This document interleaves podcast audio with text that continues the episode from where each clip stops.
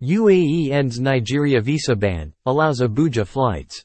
Following Monday meeting in Abu Dhabi between Nigerian President Bola Tinubu and his United Arab Emirates counterpart, Mohammed bin Zayed Al Nahyan, UAE announced the end of a visa ban imposed on Nigerian nationals last year. The ban was put in place by the UAE government as a result of diplomatic disagreements between the two countries. The United Arab Emirates stopped issuing visas to Nigerian nationals last October after Emirates Airlines was forced to halt all operations in Nigeria, because it was not able to repatriate its earnings stuck in in Africa's most populous country due to foreign currency exchange issues.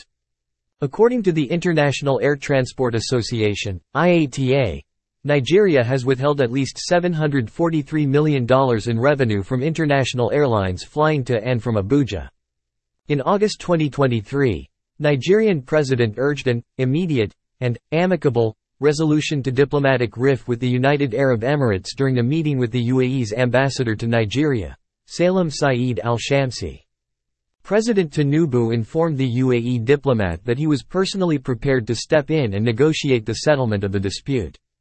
According to Nigerian government officials, the UAE president agreed to the immediate restoration of flight activity, between Abuja and Abu Dhabi by Etihad Airlines and Emirates Airlines without any immediate payment by the Nigerian government. By this historic agreement, both Etihad Airlines and Emirates Airlines are to immediately resume flight schedules into and out of Nigeria. Without any further delay, Chief Ajuri Ngelale, special advisor to Nigerian President Bola Tinubu, said in an official statement, issued after the agreement to resume normal relations between two states was reached.